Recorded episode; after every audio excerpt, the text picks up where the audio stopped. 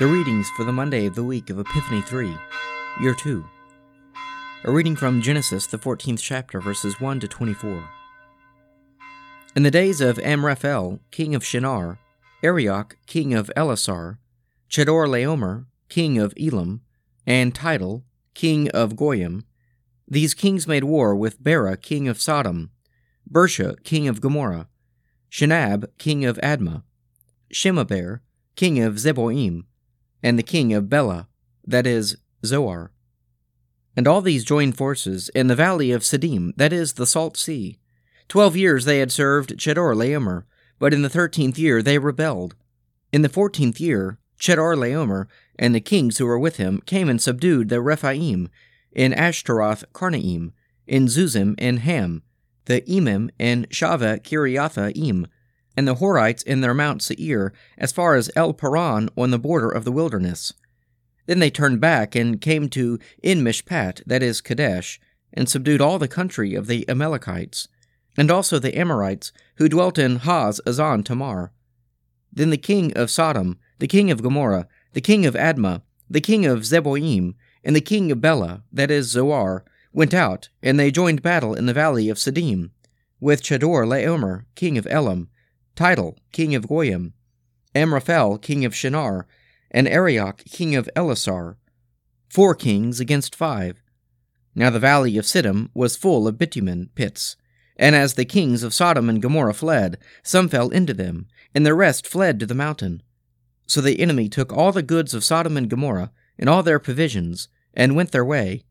They also took Lot, the son of Abram's brother, who dwelt in Sodom, and his goods, and departed.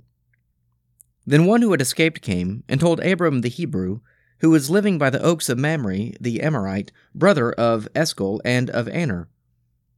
These were allies of Abram. When Abram heard that his kinsman had been taken captive, he led forth his trained men, born in his house, three hundred and eighteen of them, and went in pursuit as far as Dan. And he divided his forces against them by night, he and his servants, and routed them, and pursued them to Hobah, north of Damascus. Then he brought back all the goods, and also brought back his kinsman Lot with his goods, and the women and the people. After his return from the defeat of Chedorlaomer and the kings who were with him, the king of Sodom went out to meet him at the valley of Shaveh, that is, the king's valley. And Melchizedek, king of Salem, brought out bread and wine. He was priest of God Most High, and he blessed him and said, Blessed be Abram by God Most High, maker of heaven and earth, and blessed be God Most High, who has delivered your enemies into your hand. And Abram gave him a tenth of everything. And the king of Sodom said to Abram, Give me the persons, but take the goods for yourself. But Abram said to the king of Sodom, I have sworn to the Lord God Most High, maker of heaven and earth, that I would not take a thread or a sandal thong or anything that is yours, lest you should say, I have made Abram rich. I will take nothing but what the young men have eaten, and the share of the young men who went with me. Let Aner, Eshcol, and Mamre take their share. A reading from Hebrews, the eighth chapter, verses 1 to 13. Now, the point in what we are saying is this We have such a high priest, one who is seated at the right hand of the throne of the majesty in heaven, a minister in the sanctuary in the true tent, which is set up not by man, but by the Lord. For every high priest is appointed to offer gifts and sacrifices, hence it is necessary for this priest also to have something to offer. Now, if he were on earth, he would not be a priest at all, since there are priests who offer gifts according to the law. They serve a copy and shadow of the heavenly sanctuary, for when Moses was about to erect the tent, he was instructed by God, saying, See that you make everything according to the pattern which was shown you on the mountain. But as it is, Christ has obtained a ministry which is as much more excellent than the old as the covenant he mediates is better, since it is enacted on better promises. For if that first covenant had been faultless, there would have been no occasion for a second. For he finds fault with them when he says, The days will come, says the Lord, when I will establish a new covenant with the house of Israel and with the house of Judah, not like the covenant that I made with their fathers on the day when I took them by the hand to lead them out of the land of Egypt for they did not continue in my covenant, and so I paid no heed to them, says the Lord. This is the covenant that I will make with the house of Israel after those days, says the Lord. I will put my laws into their minds, and write them on their hearts. And I will be their God, and they shall be my people. And they shall not teach every one his fellow, or every one his brother, saying, Know the Lord, for all shall know me, from the least of them to the greatest. For I will be merciful towards their iniquities, and I will remember their sins no more. In speaking of a new covenant, he treats the first as obsolete, and what is becoming obsolete and growing old is ready to vanish away. A reading from the Gospel of St. John, the fourth chapter, verses 43 to 54.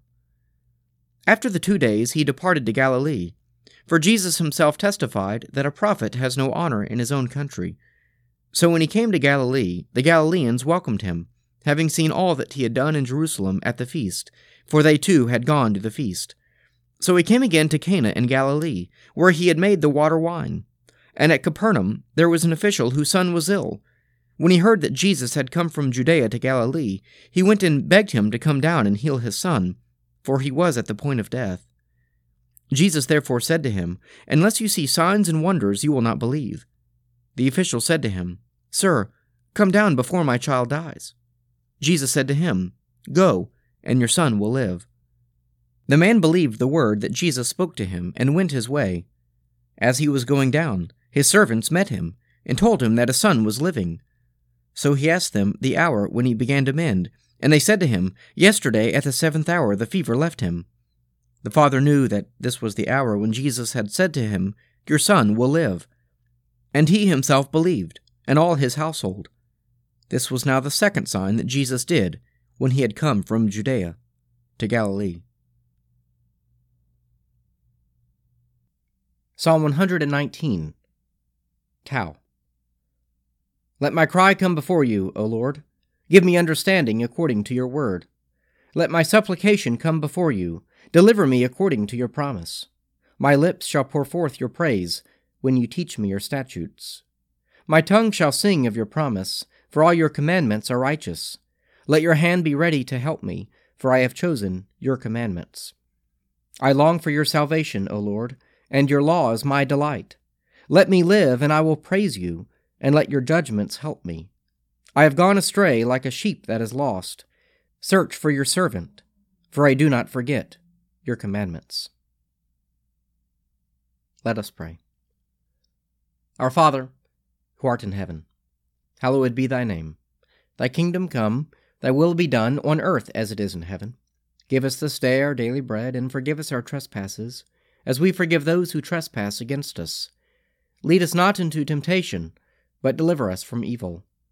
For thine is the kingdom, and the power, and the glory, for ever and ever. Amen.